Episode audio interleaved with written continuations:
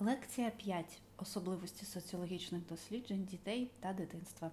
Запис зроблено Тетяною Саніною в рамках авторського курсу Соціологія дитинства Національний університет Києво-Могилянська академія 2022 рік.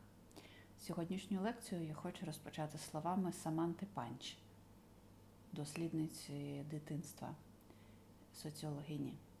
Ways of seeing children affect ways of listening to children. Те, як ми бачимо дітей, впливає на те, як ми слухаємо їх. Власне, йдеться про те, що коли ми досліджуємо дітей, е, практики дітей, е, буденні практики дітей, е, ми, незважаючи на те, що колись були дітьми, але сприймаємо це все з позиції не просто дослідників, а з позиції дорослих дослідників. Можна сказати, що дослідники, які займаються вивченням дитинства або дітей, часто обирають один з двох способів сприйняття. Або діти нічим не відрізняються від дорослих, і будемо з ними розмовляти як і з дорослими, або діти зовсім не схожі на дорослих, і їм потрібні якісь абсолютно інші методи. Відповідно, вибираються і методи, або відсікаються вивчені дітей молодше певного віку, оскільки вони не можуть е, відповідати в рамках обраних методів, або використовують методи дуже близькі до етнографічних, які також е, е, не завжди дають очікувані результати через певний вплив дослідників уже через самі методи. Власне, наразі е, все більше і більше дослідників використовують все-таки, вірніше не використовують, а бачать дітей в такому комбінованому вигляді. Діти схожі на дорослих, однак вони володіють іншими компетенціями. Тобто можна використовувати різні методи. Е, які співвідносяться з дитячими вміннями та навичками. І, відповідно, на даний момент вже розвинуто декілька досить інноваційних технік та методів, е, які базуються на е, техніках і методах, застосовані для дорослих, але вже адаптовані для роботи з дітьми. Ми будемо про них сьогодні говорити. Крім того, що діти відрізняються від дорослих, зокрема своїми компетенціями, і ми з вами про це говорили в попередніх лекціях, що по мірі дорослішання діти набувають е, тих вмінь і навичок, які наближають їх до дорослих. Крім того, вони відрізняються одне від одного. Залежно від тої культури, в якій вони росли, розвивалися, залежно від особистих особливостей. Ну і найважливішим, звісно, все-таки є вікові відмінності. Про них ми теж пізніше трошки поговоримо. Зокрема, у дітей може бути обмежений словниковий запас та розуміння слів, може бути менше досвіду спілкування зі світом, вони можуть мати менше здатності концентруватися, сфокусувати свою увагу. Ми розуміємо, що досліджувати п'ятирічну дитину це не те саме, що досліджувати 16-річну дитину. Але якщо ми при цьому ще й візьмемо дітей з різних культур, то різниця може бути ще більш драматичною. Які діти викликають інтерес у дослідників? Якщо ми говоримо про Україну, зокрема, то найчастіше досліджуються або маргіналізовані категорії, як правило, на замовлення міжнародних організацій. Це можуть бути безпритульні діти, діти, що вживають наркотики, віл-інфіковані, дослідження, наприклад, користувачів засобів масової інформації та гаджетів через е, потенційну загрозу впливу. А останнім часом популярною є тема цькування. Відповідно, як правило, якщо ми говоримо про міжнародні організації, які фінансують дослідження дітей, то, як правило, це ці дослідження пов'язані з певними проблемами, соціальними проблемами, як то е, діти внутрішньо переміщені особи, зокрема, або діти, які проживають е, е, чи перебували в зоні військових дій і так далі. Досить рідко дітей досліджують з точки зору їхніх щоденних звичайних практик, тим, чим вони живуть, чого прагнуть, які існують всередині одноліток тренди чи тенденції. Ще один вид дослідження дітей це маркетингові дослідження, комерційні на замовлення певних брендів. Однак із того, що радує останнім часом у світі, зокрема, дуже багато уваги почали приділяти саме тому, як живуть діти в повсякденні. І і частково це пов'язано з ковідом. І я наведу на ще дослідження, яке було проведено в Україні у зв'язку з тим, як діти проводили свій час під час локдаунів. Але окрім цього, потужним таким напрямком, в якому використовуються соціологічні та антропологічні методи дослідження дітей, це стала урбаністика. Діти і місто. Child and the City. Зараз це надзвичайно потужна тема.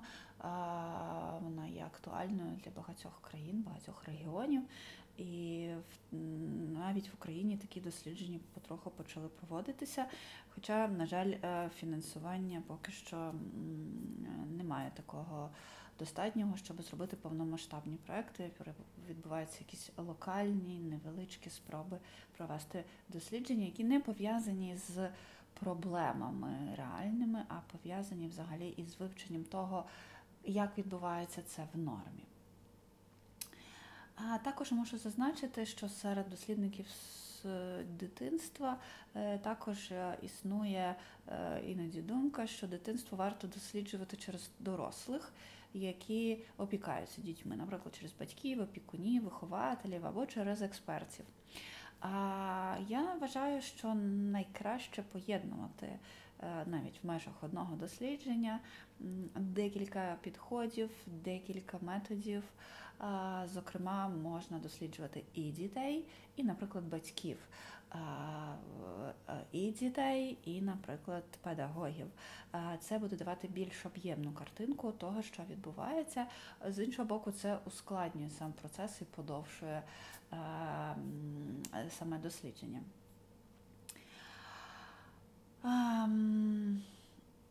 Ми е, ми розуміємо, що існують е, різні вікові особливості, е, щодо яких дослідник має потурбуватися до того, як почнеться дослідження, вивчити їх, так і адаптувати методики до можливостей дітей різного віку.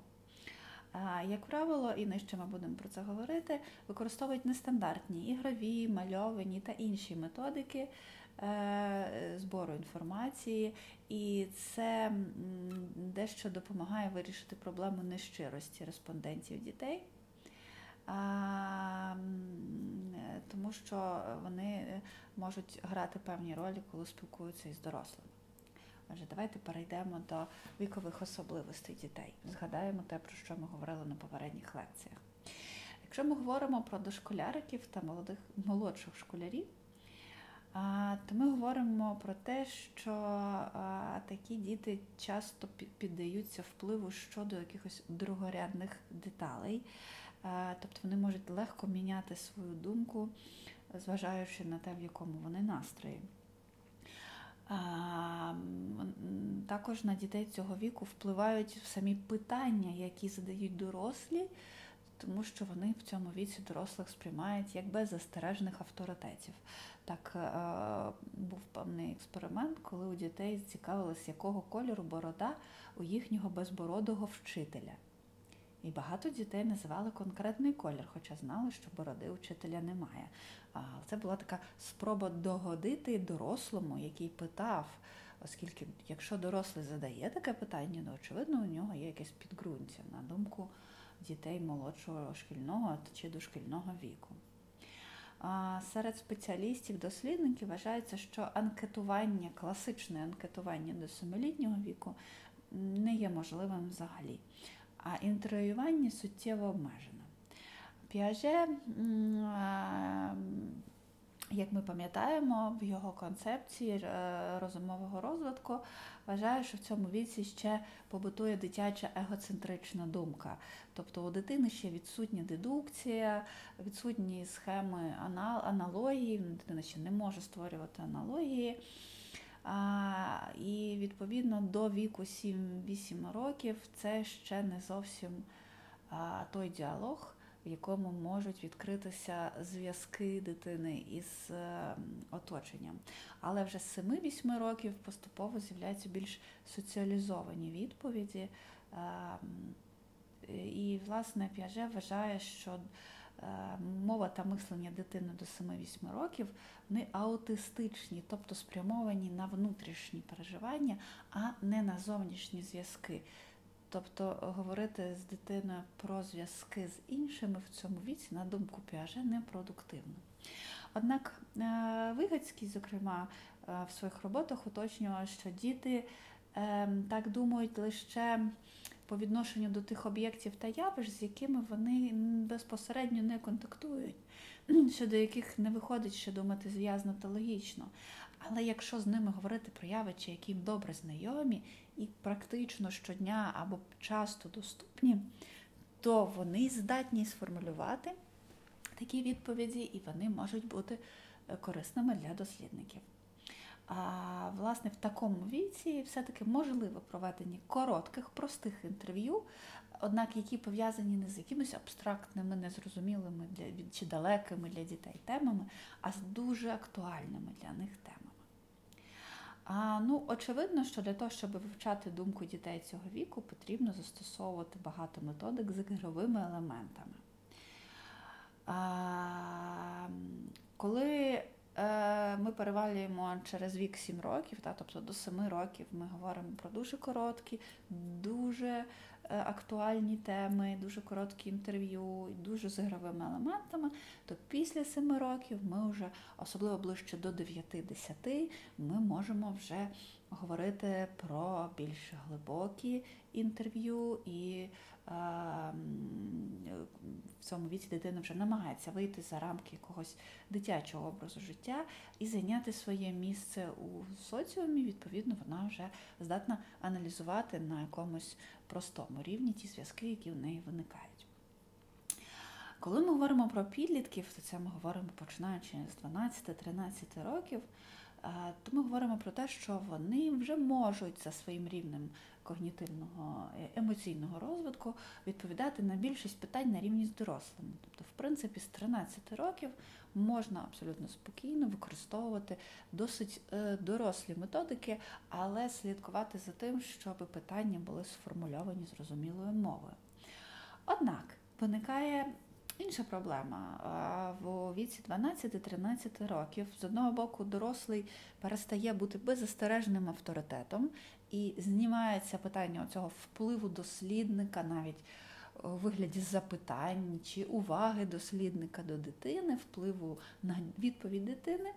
Але з іншого боку, з'являється певна недовіра, оскільки в такому віці діти, як правило, вже відчувають бажання відсторонитися від дорослих, да, знайти е, інший шлях е, і не завжди бажають відкривати те, що вони знають, те, що вони переживають.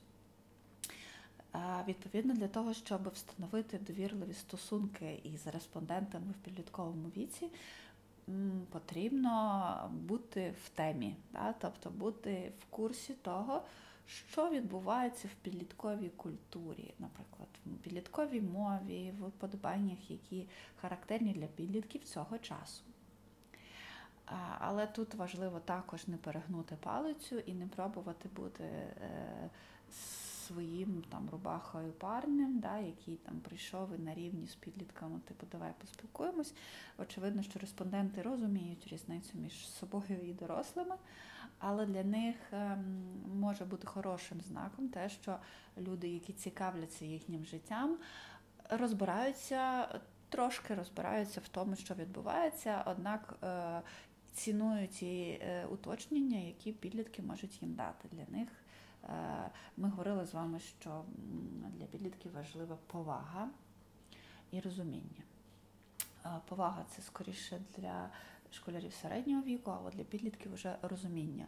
Тобто спроба зрозуміти певні зусилля, докладені дослідниками для того, щоб зрозуміти респондентів, цінуються підлітками. За існуючими даними, дітей взагалі відносять до групи респондентів, котрі показують низький рівень щирості, близько 68%. Пол Екман з Каліфорнійського університету, е, який досліджує нещирість у дітей, виділяє такі мотиви, що спонукають дітей казати неправду: уникання покарання, прагнення добути дещо, що інакше не отримаєш, захист друзів від неприємностей, самозахист або захист іншої людини, прагнення завоювати визнання та інтерес з боку оточуючих, бажання не створювати ніякову ситуацію, уникання сорому охорона особистого життя і прагнення довести перевагу перед тим, хто має владу в своїх руках. Це дуже підліткова мотивація, насправді. А я знаю, що існують дослідження, коли підлітків залучають як інтерв'юєрів, оскільки їм легше встановити зв'язок з респондентами, і в такому випадку щирість відповідей на запитання зростає. А в підлітковому віці зростає значуще шість думки одноліток. Ми з вами говорили про важливість е, ми, ми концепції, про важливість референтних груп. І досить часто потрібно на це зважати, коли ми працюємо з дітьми, коли ми досліджуємо дітей, що одним із головних мотивів брехні може бути не, не, не сама неправда, а замовчення правди задля безпеки своїх друзів. Таким чином вони намагаються завоювати їхню прихильність. А, Зараз ми перейдемо з вами до розгляду різних е, методів. Ми з вами поговоримо про їхні відмінності, але перше ніж ми до них перейдемо, варто зазначити, що коли ми досліджуємо дітей для того, щоб отримати більш об'ємні результати, як я вже говорила, потрібно використовувати як мінімум 2-3 різних методах, методів через особливості аудиторії, з якою ми працюємо. Особливо, якщо ми працюємо старшим дошкільним, молодшим шкільним віком, де діють дещо інші правила, правила спілкування. Отже, ми можемо розділити методи роботи з дітьми на Е, опитувальні та неопитувальні методи. До опитувальних відносяться інтерв'ю. Ну, власне, я думаю, що ви знайомі з цією класифікацією. Просто зараз ми спробуємо пройтися по основних методах і подивитися, яка специфіка у них по роботі з дітьми. Для дітей старшого дошкільного і молодшого шкільного звично працюють групові методи, так зване групове інтерв'ю для них звично працювати в невеликих групах. А це звично вже е, для дітей, які, наприклад, ходять до садочка чи до школи. І для них така взаємодія е, асоціюється з звичною, вони навчаються в такій, в такій формі і формують свою позицію щодо оточення, тобто це їм допомагає. Групові інтерв'ю можуть базуватися на обговоренні запитань, тобто ставиться запитання, і діти можуть висловлювати е, свою думку. Іноді це працює таким чином, що діти допомагають одне одному з відповідями і, можливо, додають якісь уточнюючі запитання, що в свою чергу допомагає дослідникові краще зрозуміти тему. Взагалі, діти такого віку почуваються більш комфортно поруч з однолітками, особливо якщо вони в хороших стосунках, ніж один на один із дорослим. І такі інтерв'ю, як правило, є напівструктурованими.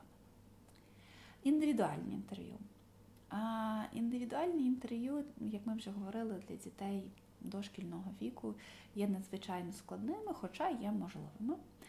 Оскільки діти часто ще не мали досвіду подібних інтерв'ю, е, з ними треба провести досить глибоку роботу, пояснити їм, як це буде відбуватися, що, е, які у них будуть можливості і так далі. Досліднику, е, особливо якщо ми говоримо про молодший шкільний або старший дошкільний вік, потрібно відрізняти фантазування дітей від реального досвіду, але робити це так, щоб не знецінювати досвід дитини, тобто вести діалог, вести уточнюючи якісь запитання, щоб не образити дитину своїми запитаннями, але при цьому, щоб чітко розуміти де закінчується казкове мислення, яке характерно для дітей цього віку, фантазування та уява, і де починається реальність. Один із дослідників Голуб, наприклад, вважає, що інтерв'ю із дитиною краще проводити у вигляді бесіди. Тоді дитині буде спокійніше і буде відчуття, що її слухають. Це працює для дітей, які звичні для такої форми спілкування, коли Е, в якійсь е, обстановці, в якій є все, що потрібно для комфорту дитини. Е, зокрема, ми говоримо про можливість вільно рухатися в приміщенні, сидіти на підлозі, лежати, гратися іграшками. І тоді в неї буде виникати відчуття цієї довіри.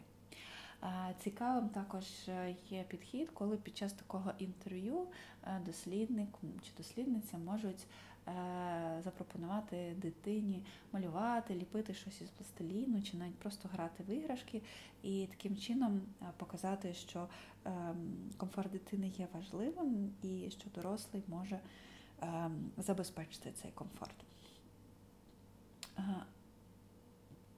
Анкетування.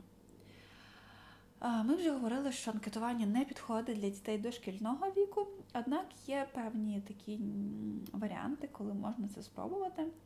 Анкету, зокрема, можна сформулювати як карткову гру. Тобто це може бути е, анкетування як е, індивідуальне, так і групове. Наприклад, е, можуть бути карточки, які показуються, на яких можуть бути цікаві завдання, які перемежовуються запитанням. Наприклад, карточка торкнися носа, карточка порахуй до п'яти, і наступна карточка, де ти живеш, або що тобі подобається в школі. Відповідно, такі запитання можуть навіть самі карточки можуть піднімати навіть самі діти, а дорослі можуть просто бути присутніми і асистувати. Відповідно, дорослі фіксують відповіді на запитання. А Для шкільного опитування дуже добре підходить експрес-анкета. А коли питання зачитуються вголос прямо в класі, діти пишуть лише номер питання і ставлять навпроти нього плюс, мінус або нуль. Ну і також пишуть, наприклад, свою стать та вік. Як правило, експрес-анкетування триває до 7 хвилин. Очевидно, що в такому формації можна задавати досить обмежену кількість запитань, і кількість, і е, щодо і питання можуть стосуватися таких тем не досить глибоких, але тим не менше цей метод є доступним. Особливо, якщо використовувати його в поєднанні з іншими. Це те, про що я говорила. Метод, який е, допомагає е, підкреслити або перевірити, можливо, якісь моменти, отримані раніше. Цікавим ще є такий метод, як бюджет часу, але він працює тільки для дітей старше 10-11 років. Це міні-щоденник, в якому відмічається, скільки часу на що було витрачено, наприклад, протягом дня або тижня. А, Відповідно, регулярно щодня діти занотовують, наприклад, відповіді на такі питання: як ти провів вчорашній день? Що ти робив або робила з такого та по такий час? Це мені сподобалось або не сподобалось і так далі. Одним із методів дослідження дітей є твори або есе.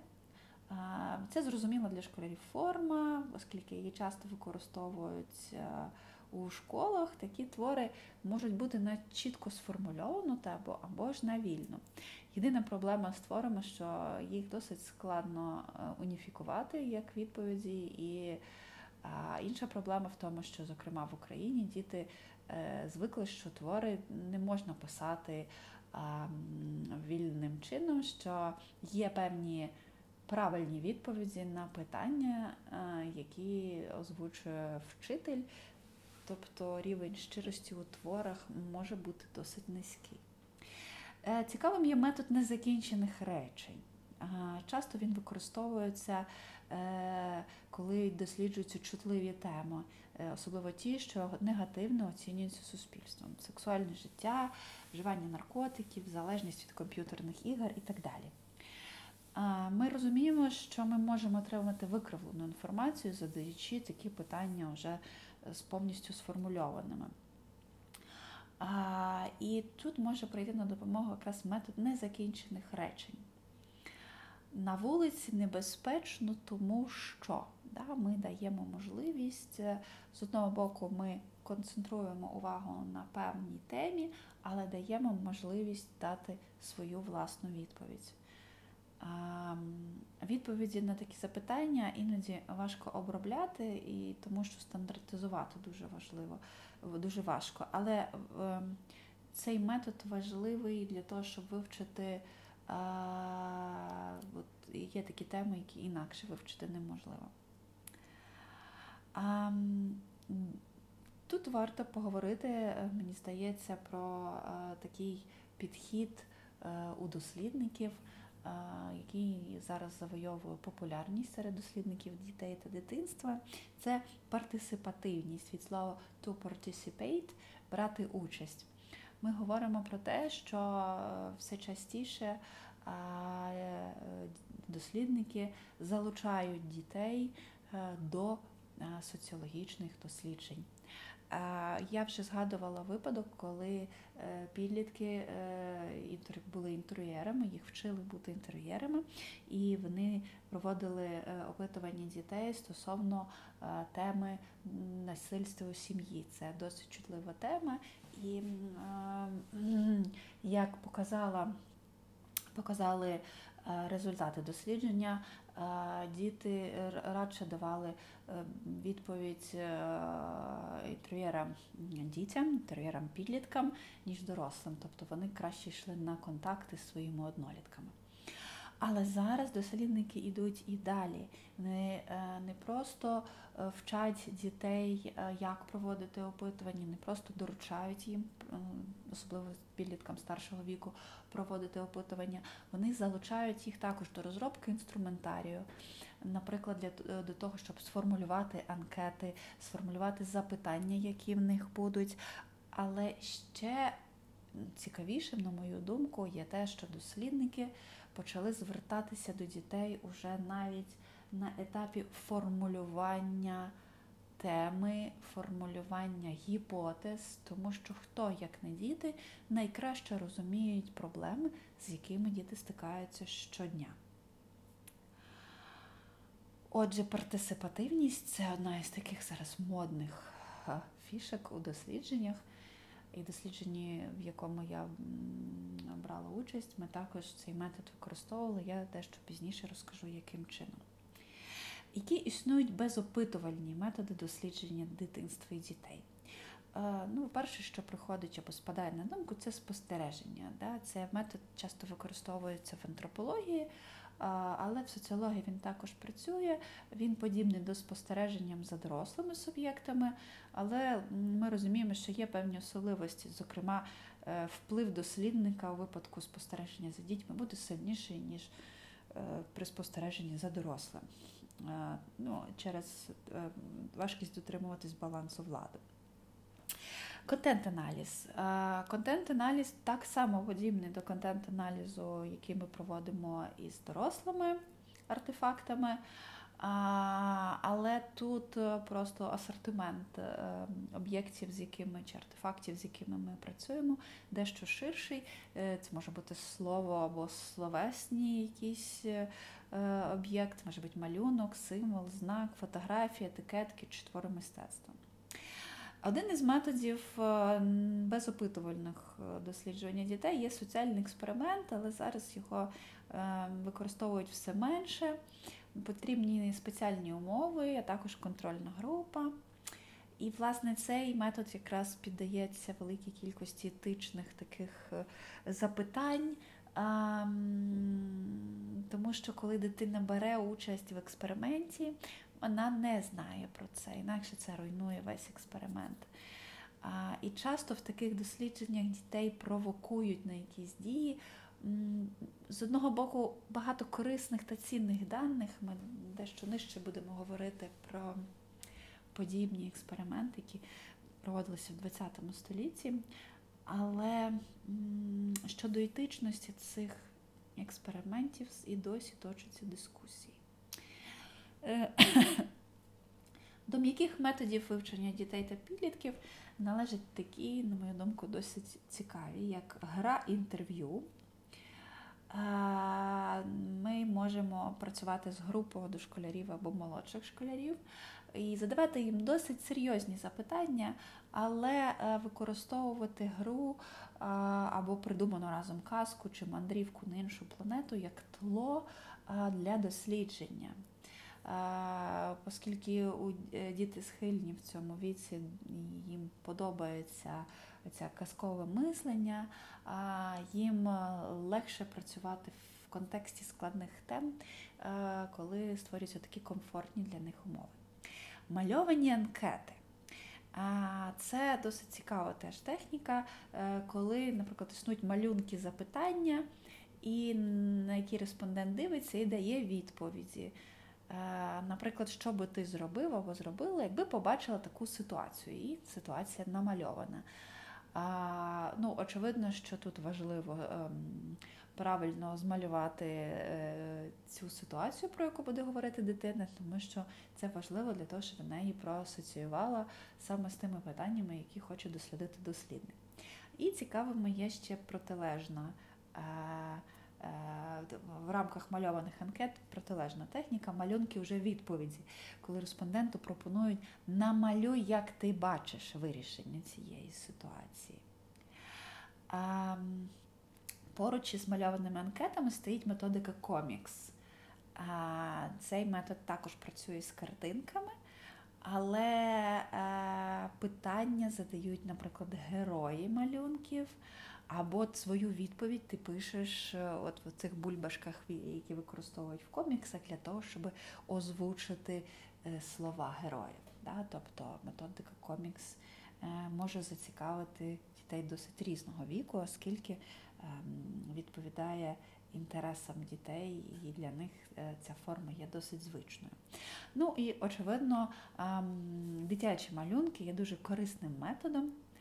А Причому діти старшого віку не люблять цей метод, він для них не підходить, оскільки вони вже е, розуміють, що не можуть намалювати так, як хотіли би, можуть передати всі нюанси, тому що, крім невеликої кількості дітей, які добре малюють, як правило, підлітки критично ставляться до своїх свого вміння малювати, е, тим більше при е, в присутності чужої для них людини.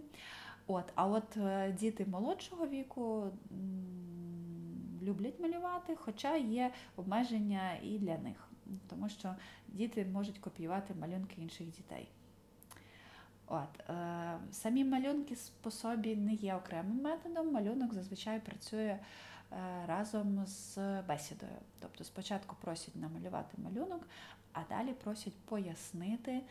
Е, що дитина там намалювала. І е, ці два методи підкріплюють одне одного. З одного боку, спочатку дитині дається можливість і час зануритися у спогади і відтворити це на папері, а з іншого прояснити, що саме це означає.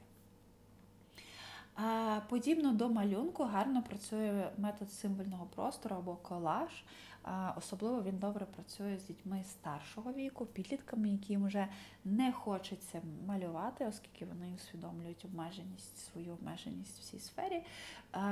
Вони досить добре е, передають свої. Е, відповіді на чутливі і такі сенситивні теми за допомогою фотографій, вирізок із журналів. І, е, як показують порівнянні дослідження, е, реакції на образи, відібрані фото е, підлітками, більш показові, ніж вербальні судження. Тобто вони все-таки більш, скажімо так, більш відкриті в цьому. Для підлітків також гарно працює соціометричний метод. Він, як правило, використовується для виявлення зв'язків у групі. Як правило, е, задаються такі запитання, з ким би ти хотів піти у похід, сидіти поруч тощо. Е, І відповідно у групі виділяються ті, кого обирають найчастіше або найрідше. Е, Ну, також може е, вибиратися, кожен може вибирати якусь тварину і пояснювати мотив вибору, і це, цей метод гарно працює з спостереженням і опитуванням. Відповідно, коли аналізується, як, взаємодії, як діти взаємодіють у групі і як вони пояснюють свої вибори. А, Зараз досить популярним є також метод соціального мапування або картографування. Це метод дослідження території або територій, де діти проводять час. І цим методом часто користуються якраз е, дослідники, які досліджують дітей в місті або дітей і місто. Ем, е, Дітей просять на карту нанести всі особливі для дітей місця, наприклад, ті, що є привабливими або навпаки небезпечними, на їхню думку. І тут уже залежить від того, який напрямок задає дослідник. Це можуть бути і ландшафти, це можуть бути соціальні установи, наприклад, школа, е, гуртки, е, я не знаю, елементи міста, до яких діти прив'язані, які мають відношення і так далі. Також, думаю, відомим для вас є метод біографічний, і це ретроспективний метод, який також можна використовувати у дослідженнях дітей і говорити з ними про більш ранні періоди їхнього життя. Е, Це цікавий метод, е, хоча він також має свої обмеження через те, що діти схильні забувати е, те, що відбувалося більше року чи двох тому, особливо діти е, молодшого шкільного віку, або може відбуватись певне викривлення через е, призму якихось подій, які вплинули на дітей. Отже, ми з вами поговорили про різні методи: опитувальні, неопитувальні, більш м'які, більш креативні і більш структурні, структуровані. А давайте зараз перейдемо з вами до теми е, етичного характеру, да, етичні принципи соціологічних досліджень. В Україні існує документ, розроблений Соціологічною асоціацією України. А, якщо я не помиляюсь, це 2012 рік, на який спираються дослідники, що працюють із дітьми в Україні. Також існують міжнародні документи, зокрема, е, е, є такий документ е, з абревіатурою ЕРІК. Це документ розроблений декількома університетами та дослідницьким центром при ЮНІСЕФі. При ЮНІСЕФі. Я пізніше дам вам посилання, ви зможете ознайомитися. Але як ми розуміємо, що вони є досить подібними, оскільки дорослі дослідники дитинства приблизно однаково розуміють е, те, наскільки діти є вразливими. Отже, які основні моменти ми можемо назвати із е, кодексу етичного кодексу роботи з дітьми Соціологічної асоціації України? В першу чергу це повага до особистості. Це очевидно стосується як дорослих, так і дітей.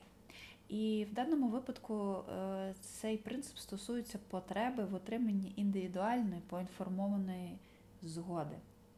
Тобто до дітей потрібно ставитись як до самостійних агентів, які мають можливість прийняти рішення без будь-якого тиску з боку дорослих.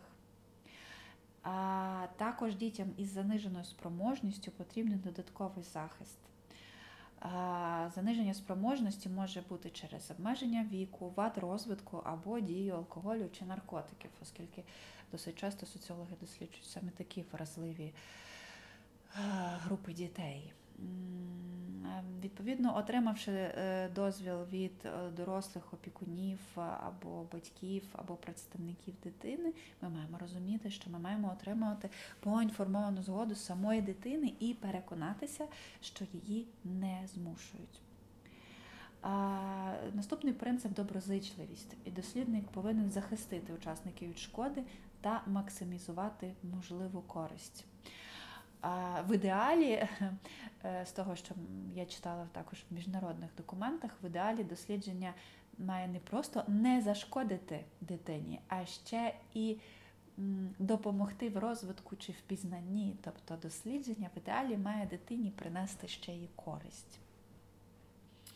Участь у дослідженні, не дослідження як результат дослідження, який буде імплементований на рівні держави чи там школи, але сама участь в ідеалі мала би принести користь для дітей. Третій принцип це справедливість. Тут важливо, щоб дослідники відбирали учасники відповідно до цілей дослідження, а, наприклад, не через доступність або через вразливість. Відповідно, має бути збережений певний баланс, мають бути включені е, представники груп, е, які е, представляють більш або менш і більш і менш потужні групи. Про поінформовану згоду ми вже говорили. Крім того, що має бути поінформована згода як факт, потрібно, щоб дитині були озвучені умови участі зрозумілою мовою та зрозумілими словами. В чому суть проєкту, а також отримати підтвердження згоди. В деяких країнах вимагають офіційну згоду батьків або опікунів, в Україні такої вимоги немає. П'ятий принцип це приватність. Діти мають право на приватність інформації щодо особистого життя та здоров'я.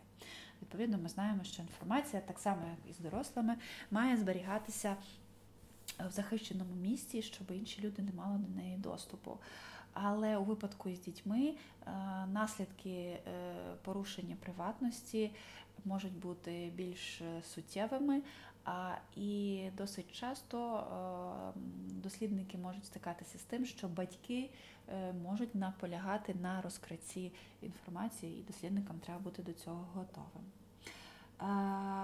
Шостий пункт, шостий принцип конфіденційність захист. І тут е, є етичні питання в межах цього етичного питання. З одного боку, конфіденційність є важливою складовою участі. Але з іншого боку, коли ми говоримо про дослідження дітей, які, наприклад, перебувають в загрозливих умовах, які можуть розповідати про насильство, примус, сексуальні образи, то тут постає питання, що є більш цінним конфіденційність чи захист. І е, в різних документах існує ряд е, різних рекомендацій для дослідників, власне, що пишуть в українському цьому етичному кодексі. Пишуть про те, що, по-перше, дослідники з одного боку не повинні ігнорувати подібну інформацію, але з іншого вони також не мають самотужки рятувати таких дітей є певні рекомендації. Якщо є підозра щодо ситуації, яка загрожує учасникам дослідження або іншим дітям, про яких розказує респондент, е, то спочатку потрібно поговорити із самим респондентом і спонукати його або її розповісти про цю ситуацію комусь із дорослих, кому вони довіряють. Якщо діти нікому не хочуть, не можуть розповісти, дослідник має здійснити певні дії. По-перше, і ми це зазвичай робимо в дослідженнях. Е, е, потрібно повідомити, що е, ця інформація буде буде передаватися комусь, хто може порадити, як вирішити ситуацію. Як правило, коли ми проводимо дослідження або коли ми працюємо, я особисто працюю з дітьми в медіації, прямих консультаціях, ми на самому початку розповідаємо, що все сказане в межах нашої розмови є конфіденційним, окрім випадків, коли е, комусь загрожує е, небезпека здоров'ю або життю. Тобто е, ця фраза в принципі звучить на початку інтерв'ю, і якщо дослідник чує, що да, таки ця ситуація може виглядати загрозливо, він має нагадати про те, що він зобов'язаний він або вона зобов'язані передати цю інформацію далі. Як правило, дослідники мають порадитися з керівником або з групою дослідників, з якими вони працюють, чи може бути порушена конфіденційність в такому випадку, і що, власне, можна зробити для того, щоб зменшити ризики, але при цьому здійснити захист респондента. Ну і сьомий, е, сьомий важливий принцип про які насправді ми вже говорили, участь. Діти можуть брати участь не лише як опитувані, а й ті, хто опитують та готують дослідження. Е, на жаль, е, сьогодні е, в Україні, принаймні, як я вже казала, у світі це популярна тема, але в Україні, на жаль, зараз досить рідко звертаються до такого до цього принципу, хоча, бачите, він закладений, але досить рідко через те, що у нас є певні обмеження фінансування, як правило, проекти, в яких діти е, виступають учасниками на етапі розробки чи на етапі проведення. Такі дослідження, як правило, потребують більшої витрати часу і більших ресурсів, е, тому що люди, які проводять такі дослідження, мають бути компетентними. Що ми вже проводячи дослідження, да, тобто ми підготувалися до дослідження, і ось е, нарешті ми спілкуємося з тими, кого хочемо дослідити. Е, які е, можуть бути етичні питання уже на етапі, коли ми проводимо інтерв'ю? Якщо дитина нервує, роздратована або засмучена, бажає припинити інтерв'ю, відповідно, ми припиняємо інтерв'ю, тому що жодна найцінніша інформація добута таким чином не вартує спокою маленької людини. Також ми маємо розуміти, що соціолог е, чи соціологиня, які вивчають дитинство, в будь-якому випадку впливає на дитинство своїми дослідницькими діями, на дитину, яка відповідає, і, власне, на сам об'єкт дослідження, який досліджують. В питаннях не мають звучати незрозумілі вимоги до дітей, їхньої пам'яті та аналітичних здібностей. Для цього потрібно, готуючись до дослідження, розуміти, з якими віковими особливостями доведеться працювати. Ну і відповідно потрібно готуватися, перевіряти і проводити пілотні дослідження можливо, читати програму, е, шкільну програму, е, які теми вже діти вивчали, з якими вони знайомі термінами, з якими ні, для того, щоб не використовувати їх в анкетуванні чи в запитаннях. А йти якимось іншим шляхом. Е, наприклад, є такий кумедний момент, що маленькі діти соромляться говорити про шлюб та одруження. Для них це така досить чутлива тема них соромляться, тому соціологи е, переформульовують всі питання е, про шлюб та одруження через словосполучення, наприклад, створити сім'ю. Відповідно, для дітей е, таке словосполучення є більш прийнятним, ніж одружитися, чи там побратися, чи створити шлюб. А Відповідно, все це можна відпрацьовувати, всі запитання, які ви плануєте ставити, можна і варто відпрацьовувати на невеликих пілотних групах для того, щоб прибирати неточності в формулюваннях або якісь ем, моменти, які можуть ем, зіпсувати власне все дослідження. Е, цікавим є момент, що формулювати потрібно запитання на ти, тому що діти часто сприймають ви як множину і можуть відповідати не від себе, а від умовно групи, до якої вони належать. Для дітей е, заповнення і взагалі будь-яке спілкування е, не має перевищувати 30 хвилин. Якщо у вас анкета або методика передбачає більш довгий час спілкування з дітьми, краще розбити їх на декілька е, етапів. Можна зробити невеличку перерву для того, щоб дитина відпочила, але рекомендована тривалість 30 хвилин. Відповідно, оскільки діти відносять до групи з пониженим рівнем щирості, то до анкети корисно додавати контрольні та дублюючі запитання. Наприклад, після питання про те, чи багато дитина читає, варто запитати, що саме читає. Якщо потрібно з'ясувати, які риси характеру подобаються чи не подобаються, то краще запитати, е, які риси ти цінуєш в другові або подрузі. Тобто ми розуміємо, що доведеться трошки попрацювати е, з формулюваннями для того, щоб добути більш точну інформацію. Як діти уникають щирої відповіді? Вони можуть давати відповіді, котрі здаються більш привабливими для інтер'єра, оскільки діти поважають дорослих, вони можуть хотіти виглядати кращими в їхніх очах і давати правильні відповіді, або соціально прийнятні або бажані. Може бути конформність, та, тобто даватися відповіді, які характерні, на думку респондента, характерні для його чи її групи. Да, Це про бажання бути як всі. А може бути стратегія характерна, до речі, для підлітків, особливо для підлітків, які проживають в складних умовах і яких немає довіри до дорослих, вони можуть давати відповіді навпаки протилежні загальноприйнятним і намагатись виглядати гірше, ніж є насправді, висловлюючи так свій протест.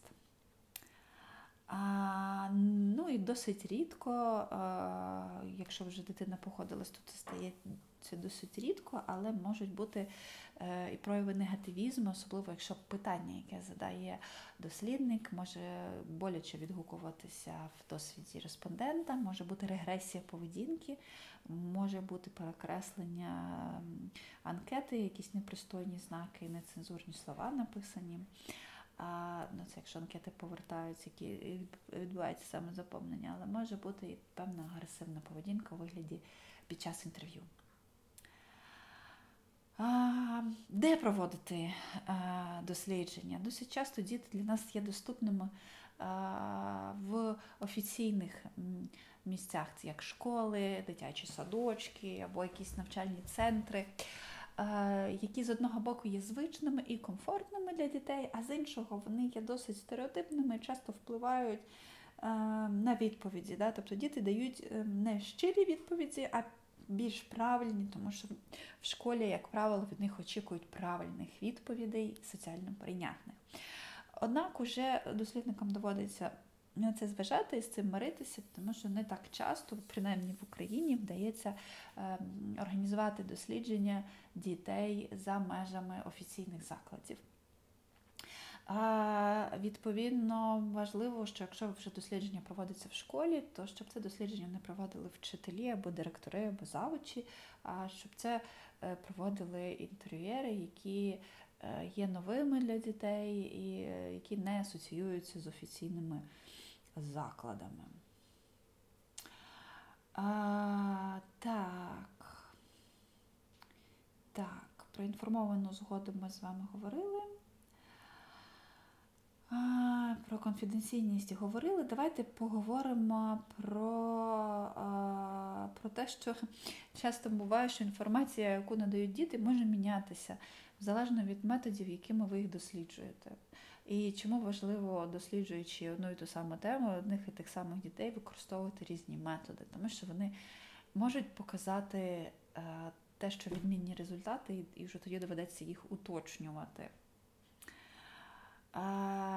Основне питання, яке постійно постає перед дослідниками, ем, як отримати баланс між нейтральністю дослідника, е, захистом, е, співчуттям е, до життя опитуваних дітей. Тобто, як залишатися нейтральним і при цьому бути щирим, відкритим і співчуваючим, тому що діти дуже добре відчувають закритість. Е, і віддаленість, тоді вони також закриваються і не дають відповіді на запитання. А, Так. От, е, Зараз я наведу два приклади досліджень, які пов'язані з методом, мені здається, що я його не згадала вище. Е, Він подібний до малювання, але більш сучасний, більш е, цифровий і більш доступний сучасним дітям, і зрозумілий, можливо це фотографування. Зробити фото легше, ніж намалювати. Е, ця методика може бути залежною від пори року, в якій відбувається дослідження, або події, які відбуваються не так часто і, наприклад, у дитини не було можливості це сфотографувати в той момент. Але ми знаємо, що зараз у дітей в більшості є мобільні телефони, вони багато фотографують, і е, відповідно навіть ретроспективне дослідження цікаво робити, базуючись на фотографіях. А, Так, е, я хотіла навести вам декілька прикладів. От один із тих експериментів, які можна вважати не досить етичними, це 30-ті роки ХХ століття Хью Харшторн та Марк Мей. опитали величезну кількість дітей. Ну, не опитали, а провели дослідження з 11 тисячами дітей, яких штучно ставили в 32 різних ситуації, в яких вони могли себе повести нечесно. В деяких ситуаціях дітей же використовували як провокаторів. І е, за даними цього експерименту, хитрувало 44%. Але потім 20 із них знайшли в собі сили зізнатися в брехні. Ось такий був дивний експеримент. Ем, щодо досліджень з фотографіями, є е, дослідження було з цифровими камерами, коли дітям дали цифрові камери і попросили їх фотографувати під час того, як вони проводили екскурсію школу для інтер'єра. Тобто дитина розказувала про школу, що їй тут подобається, що не подобається, робила фотографії, тут же показувала інтер'єрі. Тобто це і фотографування, і така ем, бесіда була. Після того роздрукували ці фотографії, вже обговорювали окремо. Ем, діти самі робили фотографії, але вони робили їх в присутності дорослих. Е, друге дослідження, коли дітям роздали одноразові камери, такі, що ну, не шкода було втратити, і відповідно вони фотографували вже коли були наодинці. Їх видавали на довший час, на декілька днів, поки у дітей не закінчиться плівка. Це були плівкові одноразові камери. І діти поводились дуже по-різному. Хтось фотографував наодинці, хтось брав колективи, всі ходили разом, але при цьому не були присутні дослідники. Відповідно, фотографії також було роздруковано і проведено індивідуальні інтерв'ю. Діти могли забрати ті фотографії, які вони хотіли собі, фотоальбом. А, І діти, які ходили фотографували без присутності дослідників, якщо порівнювати ці два дослідження, вони заходили е, в ті місця, які ніхто не міг побачити. Тобто це було таке більш е, е, показували більше інтимних е, місць, ніж тоді, коли вони проводили екскурсію дорослому. І відповідно завдяки цьому інтерв'ю і поєднанню з фотографуванням вдалося дізнатися більше такої е, досить чутливої інформації. Також я хочу навести приклад дослідження, яке ми проводили з колегами в 2021 році, яке називалося Щоденні практики дитинства і COVID-19. Е, я дуже коротко розкажу, бо вже втомилася. Я думаю, що можливо ми можемо про це поспілкуватися вже на практичній роботі або на лекмінарі. А, Власне, ми проводили комбінованими методами. У нас був якісний етап, був кількісний етап. На якісному етапі ми поєднали соціологічні та антропологічні методи дослідження. Зокрема, ми також працювали з фотографіями. Ми просили дітей вибрати фотографії з початку з першого локдауну і розказати е, якусь історію пов'язану з цими фотографіями. Діти присилали нам фото, е, писали такі коротенькі е, розповіді про те, чому саме це фото вони обрали, з чим воно у них асоціюється і так далі. А ми просили дітей привести невеличку Оскільки це був метод віддаленої ем, такої етнографії, ми досліджували дітей з різних міст, і у зв'язку з пандемією не було можливості, е, і це було не дуже безпечно переїжджати з міста в місто і досліджувати дітей, їхні, заходити в їхні квартири, то ми скористалися методом віддаленої етнографії, коли діти робили нам відео, записували і розказували про те, як вони живуть, е, що відбувається в їхній кімнаті, як вони проводили свій час на локдауні, як вони вчилися, як вони проводили дозвілля і так далі. А, Відповідно, ми також вивчали асоціації як словесні, так і фотоасоціації, да, до таких слів, як пандемія, коронавірус, карантин, локдаун і так далі. І основна наша комунікація відбувалася через е, цифрові.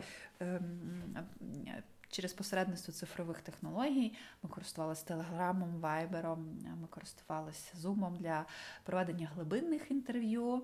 А, І це з одного боку мало свої обмеження, тому що для дітей ми працювали з дітьми від 9 до 16 років, і для дітей, якраз у цієї наймолодшої вікової групи, все-таки фізична присутність дослідників багато важить, особливо для встановлення довірливого контакту. Але тим не менше нам вдалося провести дослідження, незважаючи на ці обмеження. І воно мало досить цікаві результати. Знайомитися е, з ними можна. Я скину вам цей аналітичний звіт, який ми опублікували. А також в межах цього дослідження ми проводили дослідження методом картографування або мапування. Ми просили дітей намалювати е, ті місця, куди вони можуть ходити самостійно, без супроводу дорослих. Навіть під час локдауну діти нам малювали ці карти. Ми досліджували три теми: освіта, дозвілля і простори. Власне, простір е, вдома. Вони розказували і показували, е, що, як вони сприймають свій дім і простір поза домом, відповідно. На основі цього якісного етапу, глибинних інтерв'ю, віддаленої етнографії, е, картографування і так далі, ми побудували наступний е, етап дослідження, вже кількісний етап дослідження, який проводив знайомий вам КМІС. Це було телефонне інтерв'ю. На основі отриманих даних через е, дослідження якісним методом ми створили анкету. І з протестом на 200 осіб да, ми ми протестували зрозумілість питань, зрозумілість термінів. І було опитано тисячу осіб віком від 9 до 16 років. А що мені надзвичайно подобається в нашому е, дослідженні, це те, що е, ми намагалися стосувати метод партисипативності, е, опитуючи 30 дітей на якісному етапі, ми запитали у них, що би вони хотіли спитати у дітей всієї України в контексті ковіду, життя під час ковіду. І ми е, вибрали одне запитання, тобто ми проаналізували ті запитання, які діти ставили. Е, і сформулювали одне на основі тих, які були нам запропоновані, і задали його в телефонному опитуванні. Е, звучало воно, я точно, на жаль, зараз під рукою немає, точно не скажу, але е, звучало воно, е, як ви жили, як ви виживали під час локдаунів. локдаунів, чим себе підтримували під час локдаунів. Нам би, звісно, хотілося б більше партисипативності, нам би хотілося б е, провести якесь попереднє обговорення з дітьми, щоб зібрати інформацію ще до етапу е, якісного для того, щоб бути більше в темі. Але, на жаль, ми були обмежені в часі, ми були обмежені в фінансуванні і е, сподіваємося це зробити в наступних дослідженнях. З іншого боку, це неймовірний був неймовірний проєкт, е, саме тому, що діти правда ділилися лайфхаками е, того, як їм вдавалося обійти систему е, обмежень по навчанню, як вони. Допомагали одне одному, як вони взламували сайти, як вони заробляли гроші під час локдаунів, як вони підтримували батьків, як вони хвилювалися за батьків. Це надзвичайний досвід і дуже багато матеріалу для аналізу. Ми ще будемо продовжувати аналізувати, попри те, що основний звіт вже написано. От, І я дуже сподіваюся, що таких досліджень буде більше, тому що крім тих проблем основних, які ми як правило, переживають, через які переживають дорослі. Е, є цілий світ, в якому діти. Е, виглядають вже не такими вразливими, а навпаки, е, вони виглядають як люди, які можуть нам допомогти, нам, дорослим, допомогти пережити складні часи.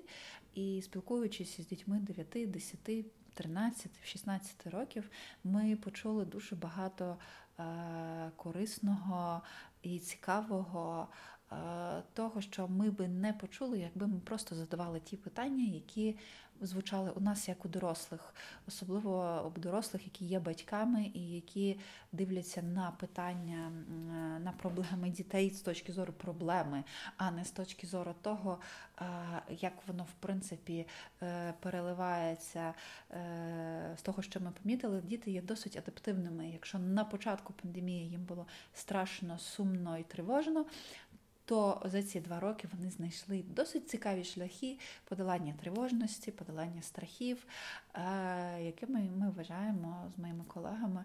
Е, вони запросто можуть поділитися з нами, потрібно просто їх слухати. І таким чином я повертаюся до початку лекції. е, що перше ніж почати навіть думати про тему якогось дослідження, що досліджує дитинство і дітей, потрібно е, почистити е, лінзи нашого сприйняття, протерти їх і зрозуміти, як ми сприймаємо дітей. Як вразливу групу, яка потребує нашого захисту, чи як групу, яку цікаво дослідити, незалежно від того, потребує вона нашого захисту чи ні. Оцей більш розширений фокус дозволяє побачити більше, ніж проблему, дозволяє часом побачити навіть її рішення. Я сподіваюся, що ця лекція була вам цікавою і що ви додатково почитаєте матеріали як щодо морально-етичних питань довкола дослідження дітей, так і щодо методів, так і щодо досвіду інших дослідників в усьому світі. Ми з вами обов'язково обговоримо деякі е, статті. Я дуже сподіваюся, що вам буде цікаво продовжити. Досліджувати дітей та дитинство, що можливо хтось із вас обере е, цю тему для своєї професійної діяльності. А, і якщо хтось із вас зацікавиться брати участь в таких дослідженнях, можна мені написати, оскільки наступні роки я, ми з колегами плануємо також проводити ряд цікавих досліджень різних різних тем. Зокрема, наприклад, мені цікава тема цифрової дружби, як вона працює і як е, діти її бачать. На цьому будемо закінчувати. Нагадаю, що це була лекція номер 5 особливості соціологічних досліджень дітей та дитинства. Запис зроблено Тетяною Саніною в рамках авторського курсу Соціологія дитинства Національний університет Києво-Могилянська академія 2022 рік.